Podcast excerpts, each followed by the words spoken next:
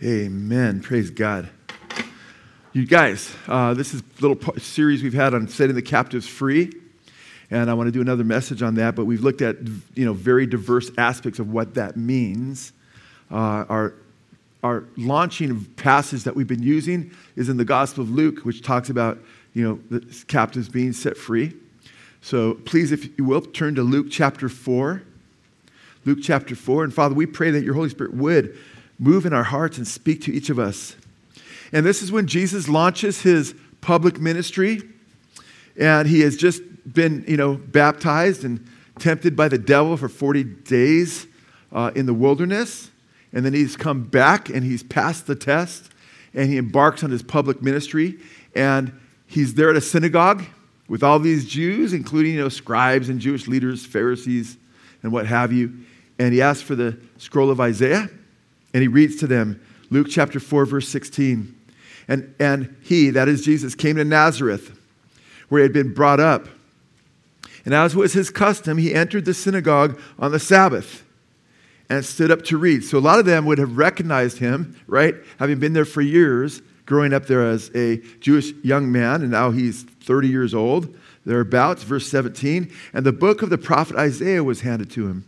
And he opened the book and found the place where it was written, The Spirit of the Lord is upon me, he reads, because he has anointed me to preach the gospel to the poor.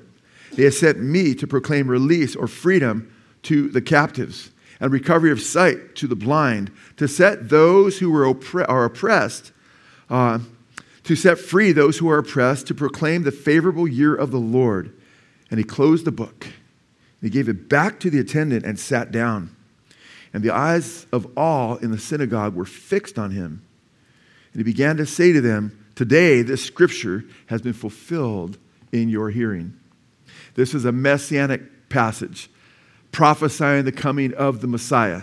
Now, many people had already understood uh, from the very beginning when Jesus was conceived, born in Bethlehem, because Micah 5:2 says the goings forth of the Messiah would be in Bethlehem. That's where Jesus was born. Uh, the t- timing of uh, the Messiah's coming was before the destruction of the temple would take place, would, which would not be many years after this. Uh, have, whoever the Messiah was, he'd have to come before the temple was destroyed. It was destroyed in 70 AD, less than 40 years after Jesus was crucified. Uh, the exact date or timeline, I should say, to the very year uh, was given in the book of Daniel, chapter 9. Uh, when you look at what it says, it fell right when Jesus was there on earth, and right when he was crucified, it said the Messiah would be cut off from the land of the living in Daniel chapter 9. And so there were a lot of prophecies that had already been fulfilled, but now he opens the scroll of Isaiah, a messianic passage that promises the Messiah and the work that he would do in bringing salvation uh, to the world, beginning in Jerusalem.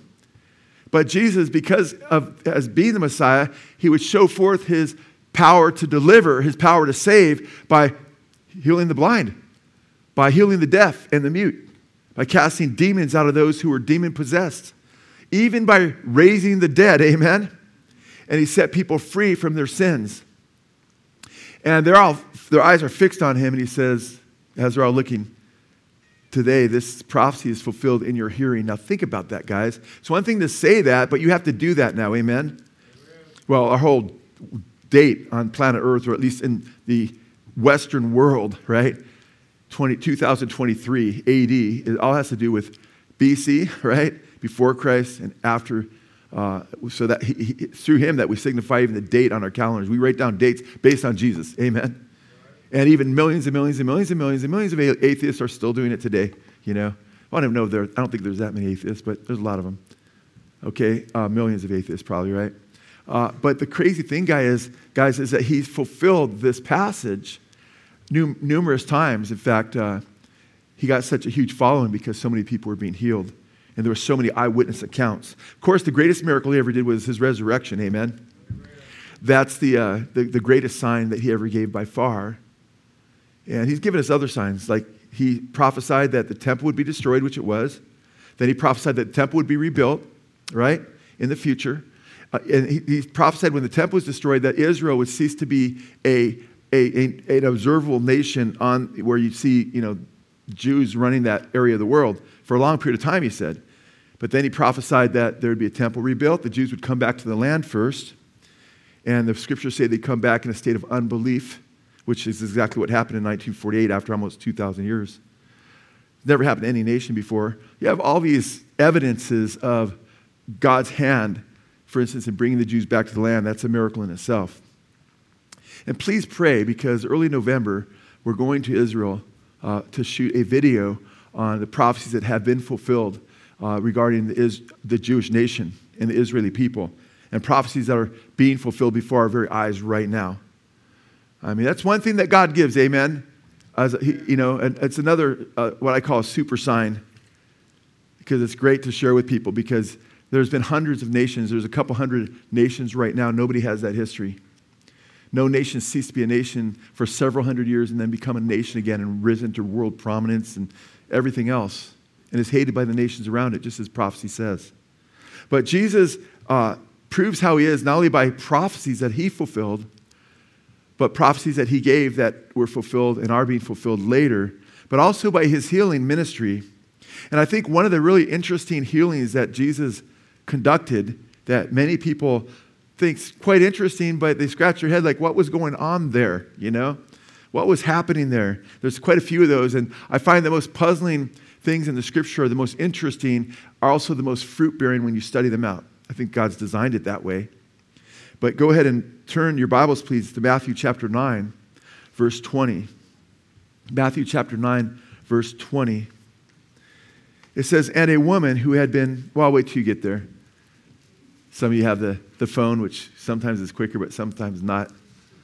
Uh, I still like to feel, I mean, I use my phone a lot too for scripture, but I like to feel the pages of God's word, you know? Something about that, right? And I like to smell it, you know? Matthew chapter 9, verse 20. And a woman who had been suffering from a hemorrhage for 12 years. Think about that. You're, you're bleeding for 12 years. That's horrible, you know? She couldn't stop her her, her bleeding from her womb, came up behind him and touched the fringe of his garment or cloak. She touched the fringe of it. For she was saying to herself, If only, if I only touch his garment, I will get well. That's amazing that she thinks that.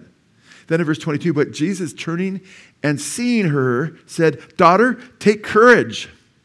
Your faith has made you well. And once uh, the woman, and at once uh, the woman was made well.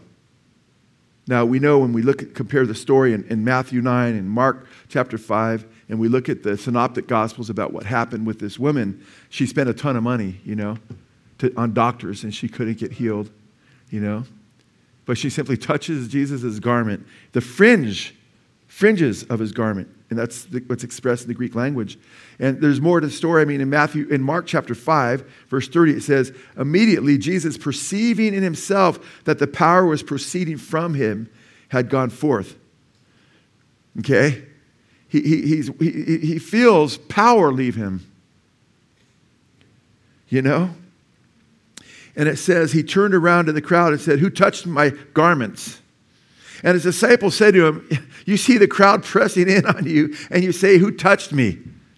Meaning they're like, You don't question Jesus, yeah? But if you do, it's because you don't understand the bigger picture, right? And there's a bigger picture here. He's walking in the crowds because he's healing so many people, right? I mean, it's not just, oh man, I had a boo boo on my hand and it got better. It's like blind people are walking around, people that couldn't hear are hearing, you know? People that couldn't walk are walking. And people are pressing into him, and he's being touched over and over again, people grabbing him and everything else. But he feels, but they're like, What do you mean? Who touched you? They don't see the big picture. But somebody touched him in faith to be healed, seeking him, seeking healing from him. And the woman having this bloody discharge for 12 years is instantly healed. And by the way, when you, Jesus, what are you talking about? Why do you say this? I mean, they don't see the big picture. How many times do we question the Lord? And we just don't see the big picture. It's always wise to realize that God is not just a little bit smarter than us, He's infinitely wiser than us. Amen. I encourage you to get last Wednesday's message, which was on the attributes of God. We looked at his attributes not only is om- omnipotent or all powerful, but omniscient, all knowing, you know, um, omnipresent. He's everywhere. He's so many things, you know, beyond us. Amen. But when you're going through a trial and you're like, Where are you, God? Why are you letting me go through this? Well, we know He says we're going to have trials in this world. Amen. Right. But He also promises He's going to work them for the good. Amen. Amen. And in Romans 8 28, what does it say? We know that God works what? Some things, most things, or what? All things together for the good for those who love him and are the called according to his purpose. Amen. And if you never tried to memorize that verse, you should have it memorized just from going to this fellowship. Amen. Because I say it all the time because it's such an important verse that we need to realize that he's in control, that he's got a plan. Amen. And she came to in faith. These other people are touching him, you know, like Jesus healing people. And she's like, if I could touch. Now, it wasn't if I could just touch him. What did she say? If I could touch what? Not just his garment either. The what? the, the fringe, the hem of his garment. And that's really fascinating to me. And it's like, well, what's going on there? Well, you know what Jesus had on the hem, on the hem of his garments? He had a tzitzit, or some pronounce it tzitzit, you know? And that's in, in the Jewish uh, culture, Jewish world, they were commanded, the Jews, on each corner of their garment, which was their tallis, to put these these, these basically frayed, uh, you know, tzitzits, which were basically, uh, you know, colored blue, and they were a reminder of God's law when He took them out of Egypt. So they keep their mind on God's word. In fact, we could get a picture of those up, would be great. There you go. They're beautiful. Uh, they're made blue, white. In fact, the uh, shield of David was put with blue on it later as in remembrance of this. Uh, if you look at the Jewish flag, has the same royal blue in it, you know? And uh, it was a reminder. So these were on every observant Jews, and Jesus kept the law, right? So since he kept the law and God's law commanded this, he would have on the fringes of his, what would the fringes of his garments be? He'd have the law, the tzitzit, okay? Or tzitzit, however you want to say that. I like to say tzitzit because tzitzit doesn't sound so you know. Makes you want to look in the mirror, make sure you're okay, you know. But uh, so it's kind of it's really really fascinating here. Go in your Bibles to Numbers because this is really a trip when you really look closely at it. Go to Numbers chapter 15.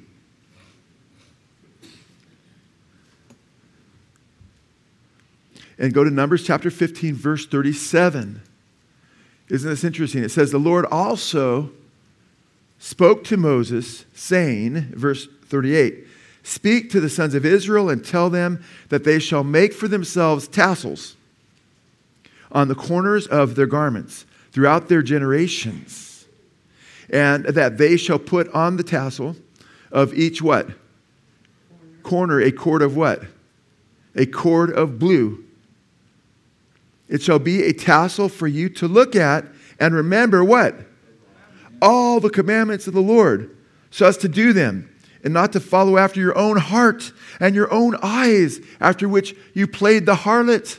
So he's giving this to them after they leave, and he sets them free from the land of Egypt. Amen? Now they're on their wilderness journey to the promised land. And he gives them these instructions to put these four cords on their garments. And they would have this, these four tassels on what they call the taluk, which would go, would be over, kind of like an overgarment over your other clothes. It'd be like a poncho, a big poncho, sometimes reaching down, you know, right to the ground. And it would protect you from the sun. But you'd have these, these four, like little, what was also called wings, or these four, uh, you know, these hems, these fringes, uh, these, these tzitzits. And it's interesting. Uh, Smith's literal translation st- states, quote, uh, to put these upon the wings of their garment for their generations use the word wings, uh, and it's interesting. Now look at Numbers chapter 15, verse 40. It shall be a tassel for you to look at and remember all the commandments of the Lord, so as to do them, and not to follow after your own heart and your own eyes, after which you played the harlot. Then verse 40, so that you may remember to do what? All my commandments, and be holy to your, your God. I am the Lord your God who brought you out from the land of Egypt to be your God. I am the Lord your God. Now it's interesting. Today, uh, Jews still do this. Observant, many, many Jews in Israel still do this. They'll, they'll, in fact, a, a lot of times it's been reduced to like a prayer shawl. And the prayer shawl will be put, and it'll have these four uh, blue cords put over, they'll put the prayer shawl over their heads, the Jews, when they pray. So you won't see their face. They'll just be praying, you know. You'll see the Jews praying with these prayer shawls over their heads with these four cords. And many of them will wear it now as an undergarment that, and it'll come out right around their waist. You'll have these four cords that will hang out of their waist now. And if you go to Israel, you'll see that as well. So many Jews are trying to observe this in uh, some interesting way. Now, it's interesting because Rabbi Rashi, now Rashi is one of the most quoted uh, Hebrew rabbis ever now. Uh, he would talk about how when you looked at the amount of cords and the amount of double knots in the cords, it adds up to 13, which I won't get real specific, but there's 13. And then the, uh, the, the, Hebraic uh, numerical value of, of tzitzit is 600. So his point was that that's purposeful because 613 uh, represents the 613 laws, commands of you know, commission and omission, regarding commission and omission. Uh, 613 laws were given in his law. For traditionally, that's how it's understood by the Jews. And so they would use this as a reminder of God's law. And we know for sure that God gave this so they'd be reminded of his commands. Amen? They'd, they'd be reminded of, of his commands. Now, it's interesting because these garments, you know, especially the ends, was considered like wings, you know. They, they were like the wings of the garment, you know. Which is interesting because there's a picture there of throughout Scripture is God protects us, amen, uh, with His wings, so to speak. You know, there's a lot of imagery used, and and you know we didn't we had this wasn't as hot a summer as we usually get, was it? You know, but in fact, I'm not used to seeing the, the green, the hills turn, they were green all the way up into the beginning of summer almost, certain areas in Simi. I'm like, what, the, for six months, you know, up until June. I'm like, what in the world? Praise God. I'm happy about that. But then, what, about a month and a half ago, two months, you start getting more rains and they turn green again. I mean, there's some of the hills are green around it still. Are you, I've been here, I was born in Simi Valley. I don't remember ever seeing this much green you know, in Simi Valley. I'm appreciative of it. But guess what? We have a, a, a, a uh, environment that's very similar to Israel, especially Jerusalem and southern part of Israel. Very hot, arid. It was a land flowing with milk and honey when it was a promised land. Amen. So many of those trees got chopped down by Romans and others that invaded them. Uh, now those trees have been replanted. Many of them have been replanted. It's becoming more and more like Eden. to the trip. But it's interesting. Uh, it's very, it can be very arid and very hot. And in the Middle East in general, that's how it's been for many, many years. And guess what? You really would appreciate a good shade tree. How many, of you, anybody here like to hike? I love to hike. How many, you're in the heat and you just see a shade tree up above? You're like, praise God, I'm going to kind of take a rest right there for a little bit because it's super hot. My dogs, okay, they love the shade trees. It's like, okay, time to go. I usually walk by them, you know. I don't need them that often, and it's like, and they'll just like sit there. Sometimes they'll run up to the shade tree and hang out, wait for me, you know. Well, in Israel, guess what? You really appreciate, appreciate shade. And God's used that as a picture, okay? He's used that as a picture of protection from the rays of the sun, which can be deadly. In fact, Psalm chapter 91, verse 1 says, He that dwells in the secret place of the Most High shall abide under the shadow of the Almighty.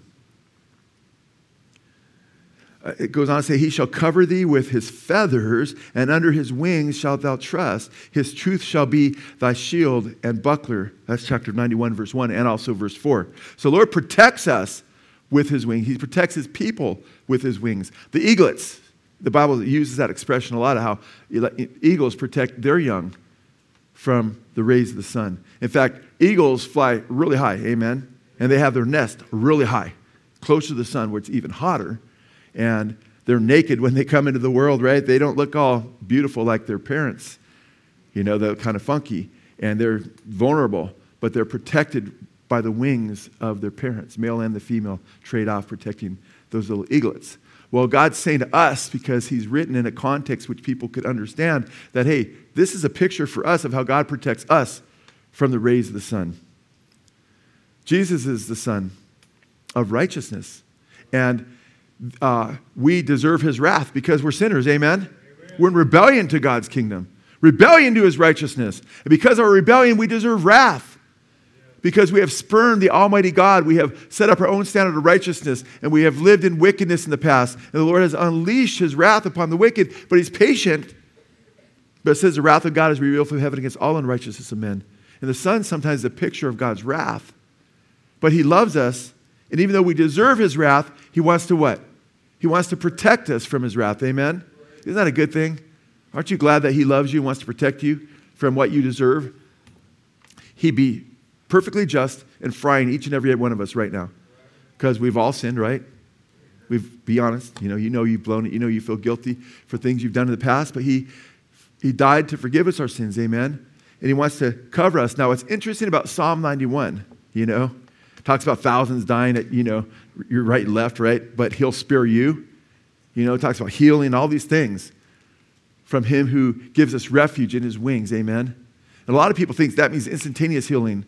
But the, the context of Psalm 91, which we don't have time to get into, but if you look at Psalm 91, which we've talked about in the past, it's talking about the day of God's wrath. When his judgment is poured out, the judgment that we deserve. If you go look at it, it's talking about his wrath. It's very clear in context, and that's what he protects us from the wrath that we deserve. Amen? So it's an incredibly beautiful promise. And you have all these beautiful promises regarding the shade that God provides, the wings that He covers us with. In Isaiah chapter 25, verse 4, it says, For you have been a strength to the poor, a strength to the needy in, in, in his distress, a refuge from the storm, a shadow from the heat. Catch that? A shadow from the heat. When the blast of ones is as a storm against the wall. Isaiah 32, 2. And a man shall be as a, a hiding place from the wind and it says, and a covert, a covert from the tempest, as rivers of water in a dry place, as a shadow of a great rock in a weary land. And that's what he is. He's our hiding place. Lamentations 4:20 says, "Under his shadow we shall live among the heathen." Wow. Psalm 61 4 says, "I will abide in the tabernacle forever. I will trust in the cover covering of your wings." So this expression is, is used a lot uh, Psalm 36, 7 says, How precious is your loving kindness, O God, and the children of men take refuge in the shadow of your wings. Psalm 32, verse 5 says, For day and night your hand was heavy on me, because we deserve judgment. My strength was sapped in the heat of summer. I acknowledged my sin to you, and I confessed my sin. I said, That is sin, God. I didn't hide my iniquity. I said, I will confess my transgressions to God and you forgave the iniquity of my sin. For this, let everyone who is godly pray to you in a time that you may be found. Surely, when the great waters overflow, they shall not reach him. You are my hiding place. You will preserve me from trouble. You will surround me with songs of deliverance. So he's our hiding place. He's our shelter. He's our shade he, it's his wings. He doesn't have literally, if you, you know, saw God, you wouldn't see big old, giant, huge wings, you know. But these are is metaphorical language for God's uh, protection of his people. Psalm 119, 114 says, You are my hiding place and my shield. I hope in your word. I love that song. Some of you know that song, You Are My Hiding Place. You know, it's in a minor chord, so it just really tugs on the heart. It's so beautiful. But the scriptures also treat trials that we go through. Anybody here ever go through hard times? trials. You know, every one of us, amen? And the Bible compares them to fiery heat, fiery trials. In 1 Peter 4, he says, Don't be shocked or surprised regarding the fiery trial that you will undergo, right? James doesn't say if you go through trials, he says what? When you encounter various trials. Amen? So we are going to all go through fiery trials, but the scriptures are really clear that God can protect us and will protect us in the midst of them if we seek Him. In fact, Psalm 12:15 says, The Lord watches over you, the Lord is your shade at your right hand. But it's interesting, Psalm 121, verse 1 says, I lift up my eyes to the hills. Where does my help come from? My help comes from the Lord, the maker of heaven and earth. The Lord watches over you. The Lord is your shade at your right hand. Okay, the sun will not harm you by day, okay, nor the moon by night. The Lord will keep you from all harm. He will watch over your life. The Lord will watch over your coming and going now and forevermore. I love that. Psalm 17, 8 says this Keep me as the apple of your eye, hide me under the shadow of your wings. 36 7 of Psalms says, How excellent is thy loving kindness, O God! Therefore, the children of men put their trust under the shadow of your wings. I love this one. Think about trials, calamities we face. Psalm 57 1 says, Be merciful unto me, O God. Be merciful unto me, for my soul trust in thee. Yes, the shadow of your wings, I will, in the shadow of your wings, I will make my refuge until these calamities be overpassed. You can't just expect God to protect you if you're doing your own thing, though. Notice they're constantly saying, I'm going to make you my refuge. I'm going to put my trust in you. Amen. You have to seek him through your trials. You're going to go through them. And it's always important to know, we quoted that scripture earlier. He works all things together for the good for those who love him and are called according to his purpose, right? He's going to work our trials for the good if we love him. Amen. You have to turn to him and seek him and put your trust in him and put your trust in what Jesus did for your sins. In fact, the scriptures talk about literally the sun baking people in the end of days. Jesus said in Luke 21 25, there will be signs in the sun and the moon and the stars. And, the powers of heavens, he said, would be shaken as well. He said there'd be these huge, like, the, the, the, the you know, the, the, the just smashing of the waves like hurricanes. People's hearts would fail them for fear of things coming on the earth. And he says in Revelation that the intensity of heat on the, in the fourth bowl, there'll be seal judgments, there'll be trumpet judgments, there'll be bowl judgments. And listen to what happens under the fourth bowl. Revelation 16:8, the book of Revelation, verse 8 says, "The fourth angel poured out its bowl, his bowl on the sun, and the sun was allowed to scorch people with fire. They were seared by the intense heat, and they cursed the name of God, who had control over these plagues, but they refused to repent and glorify him." But who's going to protect? That's like Psalm 91. He's going to protect us. Remember the 10 plagues that came upon the Jews in the land of Goshen in, in, in Egypt? But in land of Goshen, where they were, God spared them. Amen? He's going to spare us who seek his face. This is very, very real, though. It's going to get really hot. You believe in global warming? Yeah, in Revelation chapter 16, the fourth bowl, I do. You know? Amen. It's going to get way hotter than Al Gore imagines. Although Al Gore does use the book of Revelation, he says, he even talks about global warming in the book of Revelation. But I'm like, Al, why don't you tell him in what context? You know, about, you know, politicians like you guys who don't trust and follow Jesus are going to get it, you know? But we get protection from the Lord. And in Revelation 16, it specifies that these judgments are directed at those who reject the Lord God. And it's quite interesting. So it's interesting as well because uh, I want to talk as well about, you know, the color, the color blue that's being used there. Why does he use the color blue? I think that's interesting. Each tassel was to have, you know, blue thread in it. And, uh, well, this, I believe, is signifying the divine origin of God's word, the law that's being given to them, pointing to the Lord. What, I mean, you, you look around at nature, I just always find it interesting. You don't see a whole lot of blue in nature. But then you see it all over if you do what? If you look up. Amen? If you look up, up represents what? Heaven. You know, we see all these beautiful colors on earth, you know, but blue, it's, you don't very often see blue. Not too many flowers. Some are uh, blue and so forth, but mostly you see blue when you look up.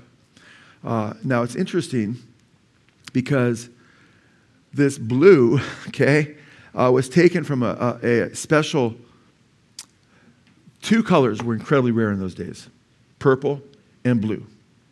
They didn't have synthetic dyes, okay, like we do now. So, purple is typically taken from these little worms, which you don't have time to get into. I've taught them that in the past. That's a whole other beautiful, powerful teaching. But blue was taken from snails that were out of the Mediterranean Sea. And by the way, the Mediterranean Sea is also what? Blue. And God provided blue in these snails. Uh, and these snails uh, would excrete this, this blue dye. And it was, and it, when it dark, when it dry, it'd be this dark, this dark royal blue. Incredibly expensive. In fact, uh, in 2000 BC, okay, just one pound of cloth that was dyed in this royal blue from these snails, okay, would cost $36,000. That's a lot of money. It was very uh, very expensive. In fact, uh, it would take 12,000 snails to make just one thimble of this blue dye. That's why, and same with purple, it was so hard to, to get, and that's why I typically saw it with kings, you know? And to trade for it would be very, very expensive. In fact, when you read about Lydia, I think in Acts 16, when you read about Lydia and God opens her eyes, you know, she comes to Christ, it says she's a, she was a maker of purple. Well, when it's saying she was a maker of purple, it's letting you know that she was an affluent woman who opened her house to start a house church, who came to Jesus. Amen. That she was uh, an affluent woman because she was a maker of purple. But purple and blue was used for royal clothing. Amen. But God said, you know what? I want this on every every man that on the corner of his garments in, in thread. It was rare and it was very important. But it's interesting. In Ezekiel, listen to how it describes heaven and it describes God's throne. It says, uh, it speaks of the four living creatures that, and it, that it was, quote, had the, and it says, quote, in verse, chapter 1, verse 26, the likeness of a throne as the appearance of a sapphire stone. Anybody know what color sapphire is? It's blue. I know that because I bought my wife some sapphire earrings just recent, not too long ago. Christmas, maybe? Birthday? The one before this birthday, right? Yeah, okay. And they're, they're really pretty blue. I went and got sapphire for on purpose. Super expensive. I spent like almost 80 bucks, you know. hey, for us, that's not a little, little pricey, but, you know, that's because I love you, baby.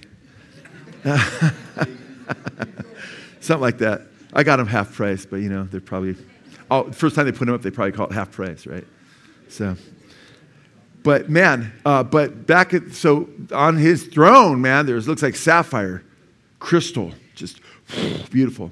So his, and remember when we read that he says to put them on a cord, right, on the four corners of the garments. Remember, it's a threads. It's these threads, so it's threaded in there. So you know they'd have to spend some money.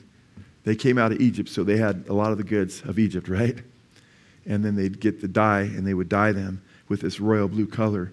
And it's just uh, amazing when you think about it because this is why does God do that? Well, He tells us one reason. He wants them to remember what? As they're leaving? His word. So they don't just go by what they feel in their hearts, he says, what they see with their eyes. They don't just walk by sight, so they'll walk by faith. Who's the one who set you free? He's given evidence. He brought these 10 plagues and destroyed the worship of the 10, uh, these various gods of Egypt to show that he's one true God. Only God could do this. He opened up the Red Sea. Okay, you know he's real. Amen. Now you obey his word. So every morning when you wake up, man, you put on those garments. And what were you supposed to remember? God's commands. Amen. And obeying the Lord God's commands. Okay? Now, this is so important, you guys, because it's, a, it's, a, it's an incredible picture because Jesus is the word that became what? Flesh. He's the Logos. He's the word that became flesh. And it's interesting when you look at the scripture that they would get discouraged at times. Would they not get discouraged? Did they not fall in the wilderness because of God's judgment? Because they became whiners and grumblers and, and they turned to fornication, and sexual sin, and idolatry. And God wiped many of them out because they got their eyes off his word. They got his eyes off his promises. If you were an Israeli and you had those things on, you could ignore them. But if you put them on, you should be remembering hey, you know what? God's given promises. We're going to the promised land. Amen? It's a reminder that he promised in his words, a reminder of his promises and his warnings. He's promised us that he's taking us to a land of, that flows with milk and honey. Amen? And I just need to stay focused on his promises because right now I'm, I'm a little thirsty or I'm a little hungry. And then they forgot how bad they suffered in Egypt, right? And they're like, oh, let us go back to Egypt where we had melons and leeks and garlic and all that. They were not living it up in Egypt. Remember, they were crying out to God because they were suffering under the whips of Pharaoh and his men. Amen? But that's how Satan works. Sometimes when we go through our trials, we're going through a tough time, right? Do you remember when you used to get drunk with your friends, Joe? Do you remember you used to smoke pot and take acid and just have a great time, listen to all that music and, you know, and, and, and you remember when you just had the freedom to just do whatever you wanted and don't only get the things we did as young people. And when you go through a hard time, he wants to remind, but he doesn't want you to, to remind you of the hangovers, the fighting, the depression, the despair. Pharaoh is a picture of Satan. Amen. We were enslaved to Satan, man. Egypt's a picture of the world, evil world system. And so I can honestly say, by the grace of God, by the not by me at all, but by the grace of God, I've never ever had a single thought, ever, where I was like, oh, I want to go back to that. Because I know how this, I know where I was. I know how real Satan is and how much of a lie that is. Now, I'm not saying I'm anywhere close to perfect because we all fall short of God's glory, amen. But I've never thought, oh, I want to go back to that old lifestyle. I want to go back to the old Joe and do what I did before. No, it's all a big lie. I would grieve God's heart. I would be in rebellion to God. I'd be under his wrath. And plus, my life before Christ is since I've come to know Jesus, man, by the grace of God, I have joy every day, you know? Oh, it doesn't mean you won't go through trials, It doesn't mean you won't get shaken up, It doesn't mean you won't have tears at times. That's all going to happen. But we can, the Bible says, rejoicing Weeping, yet rejoicing. Amen. So, even in the midst of our weeping or our sad times that we go through, when we lose a loved one or, we, or, or, somebody that we care about is not walking with God or whatever we go through, we have that inner joy that guess what? He is on the throne. Amen. Amen. He's going to get me out of this world. Amen. We are on the way to the promised land. Amen. Amen. And the key to joy, you guys,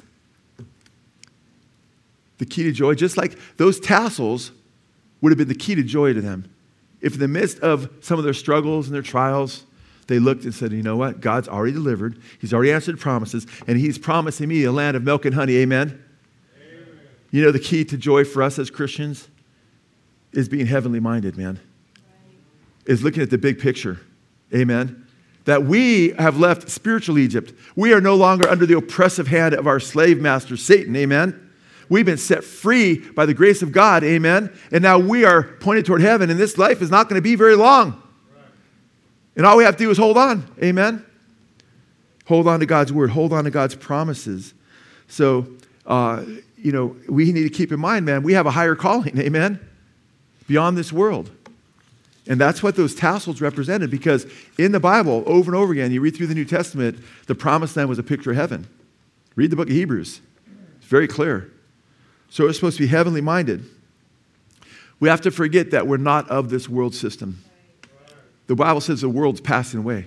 Amen. This world that we live in is temporary, it's passing away. But you have to remember, as Christians, if you've come to Christ, you are no longer of this world, man. You've been, Jesus said he chose you out of the world. Thank God, because the world's going down. You never, we never forget that we're not of this world. In fact, Jesus said in John 15, 19, but I chose you out of the world. Therefore, the world hates you. In John 18 36, Jesus said to Pilate, My kingdom is not of this world. If my kingdom was of this world, then my servants would fight. Amen. In John 7, 17 14, in Jesus' priestly prayer, he said, prays the Father about, uh, he prays, I have given them your word. Woo! Sound familiar? Remember the tassels? I've given them your word, and the world has hated them because they are not of the world just as I am not of the world. Then in verse 16, he says, They are not of the world, just as I am not of the world. Same thing. Verse 19 of 1 John says, We, as Christians, know that we are of God, but the whole world is under the power of who? The evil one. That's right. And James 4 warns us, says, You adulteresses. It's a strong warning. It's a warning that we should beware. It says, You adulteresses, know you, not that, know you not that friendship with the world is enmity with God? Whoever makes himself a friend of the world makes himself an enemy of God. So, what if I love the world more than Jesus in the ways of the world? Sex, drugs, and rock and roll, man. Well, 1 John 2 warns me, verse 15 love not the world, near things that are in the world. For all that is of the world is what? The lust of the flesh, lust of the eyes, the pride of life. And it says, the world is passing away and the lust thereof. But then it goes on to say, but he who does the will of God abides or remains, continues forever. So, if you want to fall in love with the world and love the world and put the standards and the ways of the world before God, and just stick your finger in the air and run with the crowd, the Bible says, you know, judgment comes upon those who run with the crowd to do evil. It's a very, very serious thing, guys. So you need to make sure, you know what the Bible tells us? Romans chapter 12, verse 2 says, Do not be conformed to the world, but be what? Ooh, that's good. Don't be conformed to the world, but be what? Transformed by the renewing of your minds.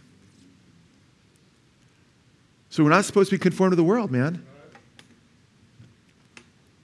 I would always teach the youth or young people, you know, that you're either a thermometer or a thermostat. A thermometer takes on the what? The temperature of its environment. So you're either a, therm- you're a thermometer, you're just, you know, sticking your finger in the air and just going with whatever's popular, or you're a thermostat, right? You influence those around you, amen? And we're called to be salt, amen? Jesus said, You're the salt of the earth. Jesus said, We're the light of the world. He said, I'm the light of the world. He that follows me will not walk in darkness, but will have the light of life, John 8, 12. But he also told his disciples in Sermon on the Mount, You are the light of the world, because we reflect him. Amen? He's the exact representation of the Father's person. He reflects the Father, and then his light is reflects, reflected upon us. And that's why I've warned before you got to warn out for solar and lunar eclipses, right? There's two types of eclipses. One is where, you know, uh, you can't see the sun because what happens? The earth gets between, the world gets between what? The earth gets between the sun and the moon. You can't see, I should say, the moon, right? When? Because the earth gets between the sun and the moon. And then sometimes you can't see the sun on the earth because the moon gets between the earth and the sun. Get the difference? One is the moon is separated because it's, it's separated from the sun because the earth is in the middle. Another time, the earth can't get sunlight because the moon's between the earth and the, uh, earth and the sun. And we're, but guess what the Bible calls us? The light of the world. Jesus is the Sun of righteousness, the Bible says. Called the Sun of righteousness with the S U N, by the way. And we're not going to look at that verse yet, but it's interesting. Uh, we're called the moon. In fact, in the Song of Solomon, it's a picture. The bride is a picture of the bride of Christ, a picture of Christians, a picture of those who love Jesus, man, the bride of Christ. And she's called, she shines like the full moon, it says. So we're light of the world. We're supposed to, what, is this, what does the moon do? The moon reflects off the, reflects the light of the sun. So guess what happens when the earth gets between us and the sun, or the world gets between us and Jesus? And we start loving the world more than Jesus we no longer shine his light to the lost world that needs it. We no longer are partaking of his light. Oh, but what happens when there's a, you know, the lunar eclipse, solar eclipse? What about lunar eclipse? What, what about when the moon gets between the earth and the sun? That means the moon blocks the light of the sun. How many of you, if you turn, if you don't follow Lord, if you're being hypocritical, you're getting between Jesus and the world. And they're not seeing his light because you are being not being a light. Amen. We're called to be living epistles. Amen. Amen. Living epistles. Amen. And living epistles read of men. You know, we often say, you know, we say this a lot, you know, you're a gospel. You're the only gospel that many people will read. You're the only Bible that anybody, will, many people will read. They'll look at you and they'll be turn to Christ because of your witness, or they'll turn away from Christ because of your witness, oftentimes. So there's the gospel according to Diana. It's gospel according to Mark. Not, I mean, there's Mark, right? But here's another Mark over here, right? Gospel according to Joe Buck, you know. Gospel according to Kathy. You know, gospel, I can start saying all your names, but, and by the way, those are really good. Oh, you guys are good gospel accounts. You're not as good as Matthew, Mark, Luke, and John, but you guys are four good gospel accounts, you know, because you shine the light of Christ, you know. Just, uh, Oh, by the way, just everyone I mentioned, I just realized all you guys are incredible servants of the Lord, man. Just all blow me away. They serve Jesus, man, in various ways, over and over again. So I look at their lives, I think of my heart just warms up with, you know, and I didn't plan on saying this, you know, it just warms up with gratitude to see what the Lord does to, to my brothers and sisters in Christ and how they blessed me and how they blessed my brothers and sisters. What are people saying? What are they thinking when they read you? We're living epistles, amen. Now it's imperative, it's super imperative that we recognize that we are supposed to. What's the key to happiness? Keeping your eyes focused on the heavenly kingdom. Keeping your eyes focused on the heavenly king. Amen. In fact, look at we don't have to go there because I don't have you turn to another passage, but listen to Philippians 3:20. But our citizenship, where's your citizenship? Ooh, man, you got it already. But our citizenship is in heaven. My wife just was so happy yesterday. She goes, Look, praise God, hallelujah, praise the Lord. And she had my, my uh, passport so I could go to Israel, you know, because you got to get renewal, right? And everything. And, uh, and she was happy because she was hoping it would come in time, you know. And it's coming plenty of time. I'm not, we're not leaving till early November, but she was happy. But you know what? I'm so happy I have a passport into heaven, man. It says our citizenship is in heaven. Philippians 3:20. And from it we await a savior, the Lord Jesus Christ, who will transform our lowly bodies to be like his glorious body by the power that enables him even to subject all things to himself. He's going to even resurrect our physical bodies, guys. That's a blow mind, man. Now, turn please to Colossians chapter 3. Colossians chapter 3, verse 1. This is, this is a very, very important, is a command.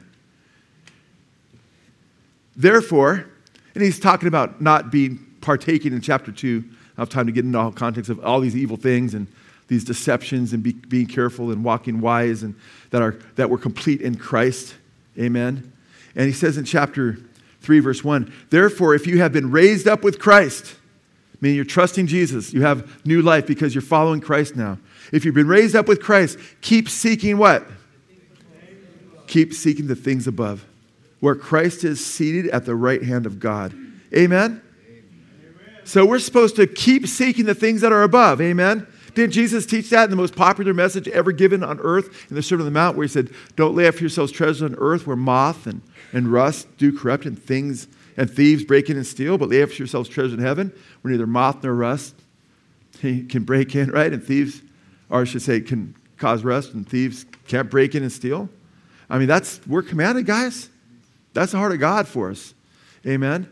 And how many professing Christians are like living for this world? Oh, but what if I miss out? Your life, the Bible says, like a vapor, man. You're only here for a short time anyway, you know?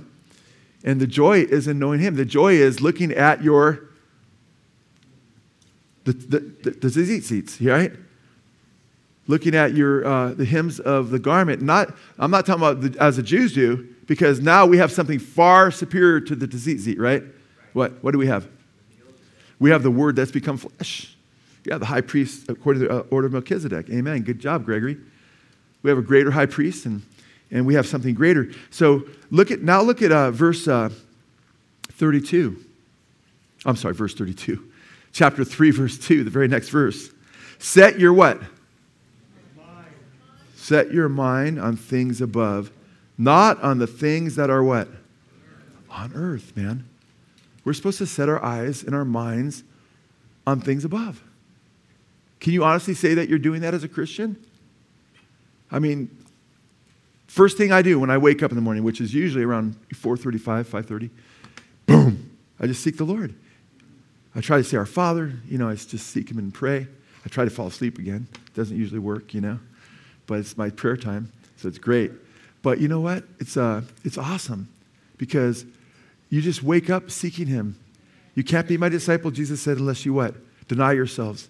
Take up your cross daily and follow Him. So I love our Father who art in heaven. My mind's already on things above. Hallowed be your name. I want your will to be done on earth, right? Thy kingdom come. Your will be done on earth as is heaven, meaning bring heaven, the kingdom of heaven, down to earth, right? Which will happen at Christ's second coming.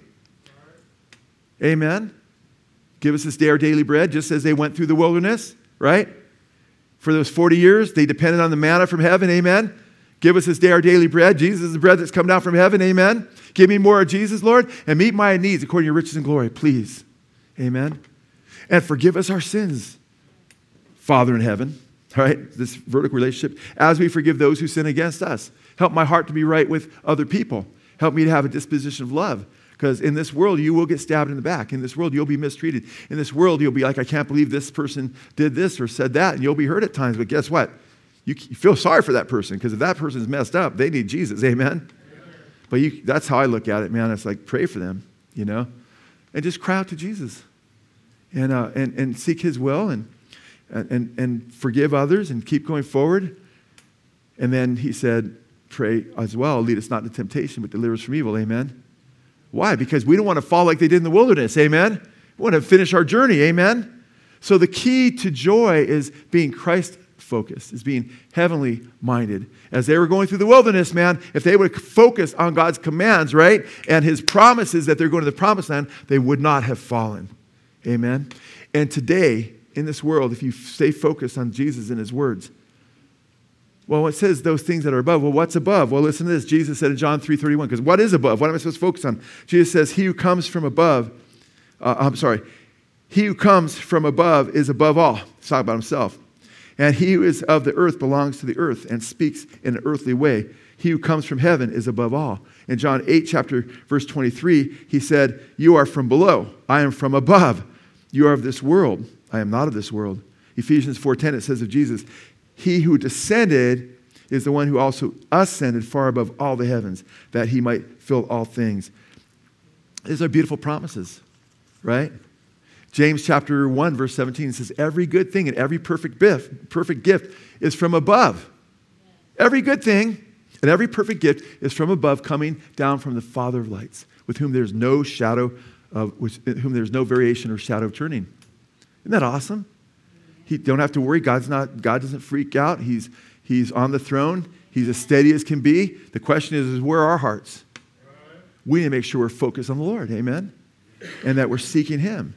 And I love what happens here because James is contrasting that which is from the earth, even wisdom, knowledge that's from the world system, how it's worldly, it's demonic, with wisdom that's from above. We need to be seeking God's word back to the what? Back to the tzitzis, right? In fact, listen to James 3.15. He speaks of this worldly wisdom, you know, you know, humanistic psychotherapy and stuff. He says, you know, Darwinism, all that stuff. He says, this is not the wisdom that comes down from above, but it's earthly, unspiritual, demonic. Okay? James 3:17, listen to what he says about the wisdom that comes from God. He says that wisdom, God's wisdom, quote, comes from above. And it's first pure, then peaceable, gentle, open to reason, full of mercy and good fruits, impartial and sincere. Amen. And what's a trip is he goes on to talk about how the in Colossians where he says to keep your eyes on, you know, on heaven and things above and not on things of this world. Listen to what he writes in Colossians 3, right after verse 2. In verse 3, he says, For you, have, for you who have died, uh, for you have died, and your life is what? Hidden with Christ in God. Praise God. Did you know if you're a Christian, your name's already written in heaven? Do you know that you are in Christ and you're part of the body of Christ? He's the head and we're part of his body. And it says, For you have died and your life is hidden with Christ in God. When Christ, who is our life, is revealed, then you also will be revealed with him in glory. Wow. Verse 5. Therefore, what should we do in light of this? What's the therefore, therefore? He says, he, he enunciates this radical truth, and then he tells us how to apply it to our lives. Therefore, consider the members of your earthly body as dead. Dead to what? Immorality, impurity, passion, evil desires, and greed, and which amounts to idolatry. Meaning, don't let your body run after the, and crave evil things. Because in 1 Corinthians chapter 10, after Paul says in 1 Corinthians 9, I beat my body down and I run the race to win. I box is not boxing the air. I'm not a shadow boxer. I'm going for the knockout blow, man. He says, I'm fighting for real because he says, I beat my body down so after I preach the gospel to others, I myself would not become rejected by God, a castaway, right? Then he goes on to talk about the Jews, how they ate the manna, right, from heaven, right? They drank from the spiritual drink, right? They were baptized in the sea of Moses. They had all these wonderful experiences, but he says most of these guys didn't make it to the promised land because they became complainers and murmurers and all these other things. And then he says, Let him who thinks he stands take heed lest he fall. Remember that? But then he gives that wonderful promise in verse 13 there's no temptation that's taken you, which is not common to man. We all go through these temptations, these testings. But God is faithful, who with the temptation will also give you a way of escape that you may be able to endure it. Amen? Then he goes on to say, Therefore, flee idolatry, right? Meaning, don't fall for the idols of this world. Well, I'm not worshiping a Buddha. Yeah, but all you have to do is be a greedy person. Because he says greed is idolatry in the verses I just read. And we're supposed to put to death those things in our lives. That was, those were things associated with who? The old man, who we used to be. Amen? So now, since we are living for heaven, we're living for the kingdom of God, amen? We're living for our Lord and Savior Jesus Christ who redeemed us, amen? The one who said these things would all happen, the one who's coming back, the one who's preparing a place for us. We're supposed to be heavenly minded. We don't have to be troubled. If you're troubled today, you don't have to be troubled. If you're sad today because of some broken relationship or, or because of something you've gone through or because you've lost this or, or whatever's happened in your life, guess what he says? He says, Do not let your hearts be troubled. Amen? John chapter 14, verses 1 through 3. In my father's house, there are what? Many dwelling places, many mansions. If it were not so, I would have told you. But I go to prepare a place for you, that I may come again and receive you to myself. Amen. So I don't have to be troubled when I go through trials. I just have to remember the blue cord. I have to remember the sapphire throne. Amen. I have to remember the heavenly sky. I have to remember his word that comes from above, which is pure and holy and righteous. I have to remember his promises and that this life's a vapor and not love this world, which is perishing. Keep my eyes on him because when Jesus comes back or when I die, I want to be with him forever. And everything else, I won't even, I'll say, whatever, worry about that. Whatever, make a big deal about that. Others will say, wow, I should have forgiven those people I hated because they didn't end it in, he- in heaven because they're full of hate and malice and they did not put those things to death. And they cherished hatred towards somebody and refused to let it go. By the way, the word forgive means to let go. It means to let go. The Greek word means let go. Why should I let go? Do you realize what this person did to me? I, I realize this. Whatever somebody else did to you is nothing compared to what you've done to God. Because God is an infinite, holy, perfectly righteous being that you're sinning against if you commit a crime against somebody, it's, it's considered a crime. But do you know if you commit a crime against a police officer, it's even bigger penalty? Why? Because of his position? Well, think about when you commit a crime against the infinite, uncreated creator of all things who's thrice holy. And not just one crime, but thousands of. The psalmist talked about my sins are like the, the hairs on my head, you know? Just a bunch of them, man. You're in huge trouble. But he chooses to forgive you. Amen. If you just put your trust in what Jesus did on the cross in paying for your sins. But if I say no, I refuse, and I don't want to get into the parable of the 10,000 talents, the, the, the unmerciful servant, because that'll take a little bit too long. But there's a great picture right there where Jesus says this guy's forgiven all this stuff, and then he won't forgive somebody who sinned minimally compared to what he did against, against his master. That's us. Let it go, man. And by the way, if you let it go, you'll be so blessed in your walk with God. You'll be set free. Because so many people are bound, they're professing themselves to be Christians, but they're bound with unforgiveness, hatred, anger, malice, because of what somebody did to them. They allow Satan to get a foothold in their hearts. That person's probably not even thinking what they did to you. They probably don't even remember, maybe. Or maybe they remember. Pray for that person. They need, they need to be delivered if they're in rebellion to God. Amen? So if they're in rebellion to God, pray for their forgiveness. If they got right with God, praise God. They're going to heaven. Well, wait a minute. They're not going to even, well, guess what? You're not even going to pay for what you did if you're trusting Jesus. Amen? Against God. So don't, you need to let things go, man. A boss, a family member, a friend that hurt you, you know, a boyfriend, a girlfriend that hurt you, whatever, man. I'm not saying irresponsibly just ignore everything that's happened. If somebody is sinning against you, you need to, and they're complaining to be Christian, Matthew 18, you're supposed to confront them. And if they refuse to repent, you're supposed to bring one or two with you. If they still refuse to repent, then you bring it for the church, right? That the church could deal with them, the leadership of the church. If they still refuse to repent, then they're not able to be here because you have to repent. The Bible, Jesus said, unless you repent, you all likewise perish. Amen. It's not because God hates that person, right? Doesn't want them, that person in their kingdom. Although there's a sense in which he hates all people as far as his pure, holy, righteous wrath against the wicked. But he loves, the, so loved the world, amen, it says, that he gave his only begotten son for everybody because he wants everybody to be saved. But I'll tell you what, man, if someone's in rebellion to God in the church and they continue, and they continue to steal from people or commit adultery or whatever that might be, guess what? You, I'm sorry, you can't be in this fellowship because the Bible says a little bit leaven leavens the whole lump, you ruin the whole church. Because if you, we just say that's no big deal, just spread to other people and then sin will spread and then we'll be like just the world. And thousands of churches are like that, by the way. They don't deal with sin, you know. I'm talking about just rampant, unrepentant rebellion. But guess what? That person who's lost in sin, you should, your heart should break for them. You, do you realize they're going to hell, the person that's sinned against you, if they're not right with God? Have a little compassion. You know what? I deserve hell too. But God had mercy on me. God, help me have your mercy. And the only way we can be, have the mercy that we need is by that divine agape, that love that God has. We can't, we don't have enough love to muster up in our own hearts because there's no, no good thing, the Bible says, that dwells in our flesh. Amen? But that's where you need the love of the Holy Spirit. The Bible says in Romans chapter 5 that the love of God has been shed abroad in our hearts by the Holy Spirit. Amen? So you say, you know, God, help me love more. The fruit of the Spirit is what? Love, peace, joy, long suffering, gentleness, goodness. What does the Bible say in Romans 13? If I have not love, I, uh, I'm what? Noisy gong. I'm basically nothing. Amen? We make sure that we have the Lord and that we're walking in His love. Because it's interesting, the language he uses here is very, very interesting because he goes on to say, verse 6 For it's because of these things that the wrath of God will come upon the sons of disobedience. And in them you also once walked when you were living in them. Okay? Then he says this, and I think it's interesting. But now you also put them all aside anger, wrath, malice, slander, and abusive speech from your mouth.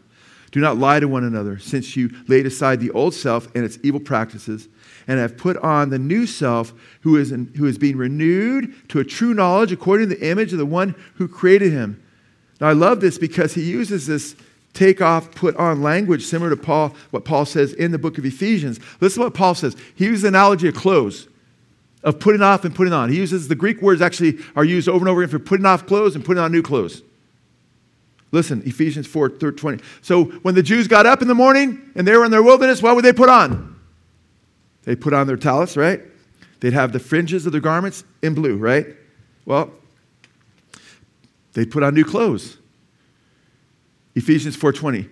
That, however, is not the way of life you learned when you heard your, uh, about Christ and were taught in him according to the truth that is in Jesus. You were taught with regard to your former way of life to put off the old self, which is being corrupted by its deceitful desires, and to be made new with the attitude of your minds, renewed out of your minds, and put on what? To put on the new self created to be like God in true righteousness and holiness. So we have to put on the new clothes, guys. So you wake up in the morning, man, you don't put literal blue cords on, you put something that they symbolize on the Word of God. Amen? Amen. The Bible says to be clothed in Christ in, in Romans chapter 13. Put on the armor of light and be clothed in Christ. Amen. We put on Jesus. Amen. He is our righteousness.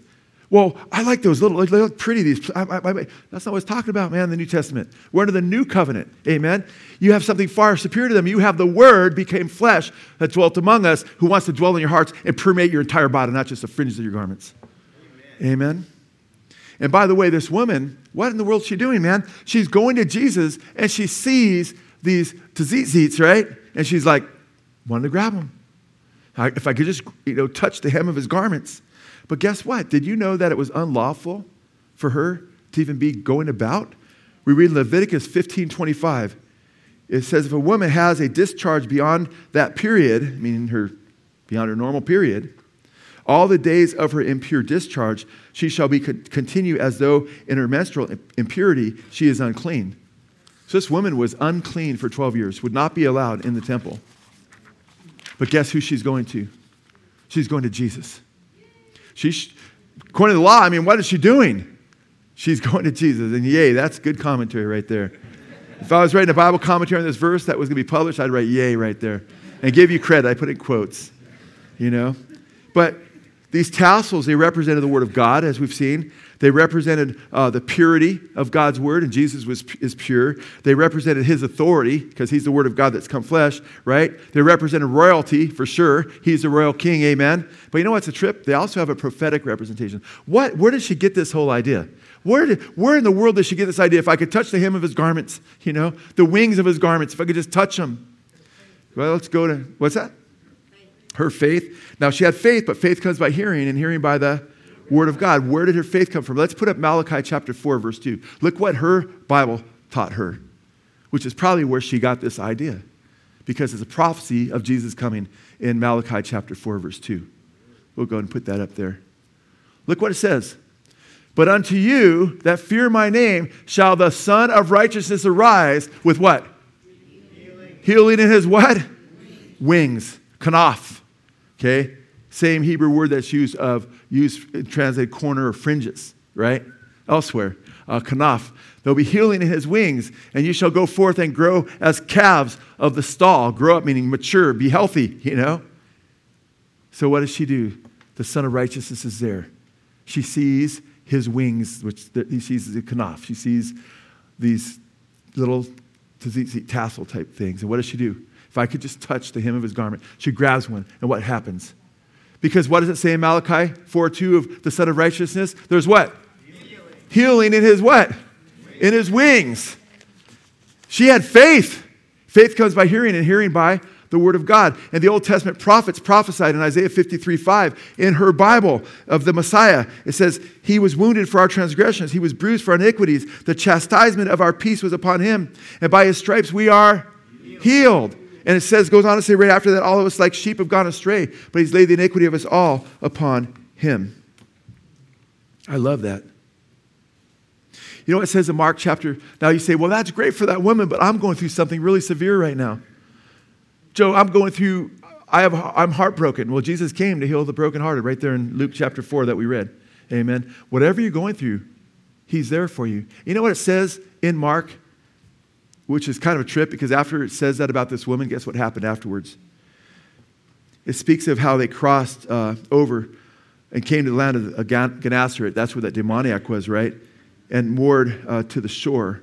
And when they got out of the boat, immediately the people, recognizing him, this is beginning in Mark 6 53, and ran about that whole country and began to carry here and there all the pallets of those who were sick to the place uh, that, where they heard he was. And when it, wherever he entered uh, the villages or cities or countryside, they were laying the sick in the marketplaces and imploring him that they might just touch the fringe of his cloak. And as many as touched it were being cured. Because the Sun of Righteousness had come with healing in his wings. Remember Ruth? Remember, she was a, a pagan. She was unclean, but she went as a Moabite. That's right, she's an unclean Moabite. But guess what? She lost everything. She went to Boaz, whom Jesus descended from, by the way, from the line of David, right?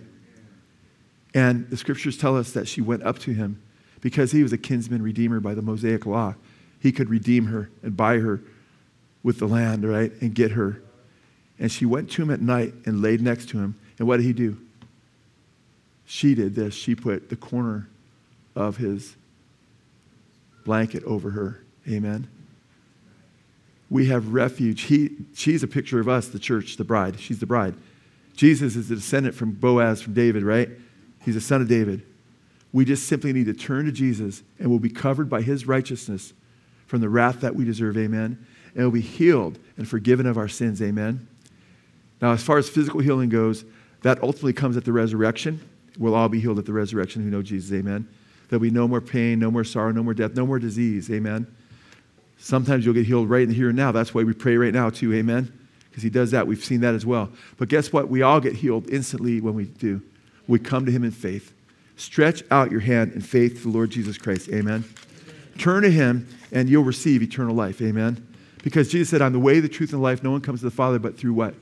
Me. He said, I am the resurrection and the life. He that believes me shall not perish, but shall have what?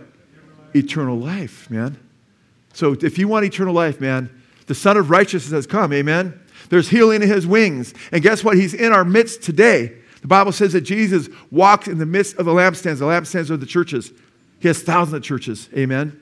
He walks in our midst. He's here. He's a prayer away. And the Bible says, whoever comes to him, he will not cast away. In fact, Jesus said that whoever comes to me, I will not cast away. You don't see him pushing any of these people away that came to him for salvation. Not a one. He's willing to heal you. All you have to do is turn to him in faith. If you haven't done that, today's the day, man. If you do not have eternal life, man, why would you not receive the free gift of eternal life that blows any other gift away that you could ever have? It's a free gift. Well, I'm not good enough. None of us are good enough. We're all sinners saved by God's grace. Amen. Then he gives us the free gift of salvation if we turn to him in faith. Amen. Hey, are you okay going to hell? Are you going to be okay there forever? Are you okay rejecting Jesus and just doing your own thing in this short life and then spending eternity in hell? And you'll be haunted by this sermon. You'll be haunted by this message. You'll be like, man, he promised, he showed how Jesus healed the woman, and he'll heal anybody who comes out and touches him and give them eternal life. And I rejected it. I can't believe I did that. Don't do that. Turn to Jesus now while there's still time for you to be saved. Amen. And you'll have eternal life. Amen. Praise God. I hope you do that because Jesus said, again, I'm the way, the truth, and the life. No one comes to the Father but through me. He's the one that died for all your sins. He paid for the crimes that you committed against God so you'd be forgiven. Then he rose again and conquered the grave, and he's coming back again. Amen. Praise God. Let's uh, all please stand. We're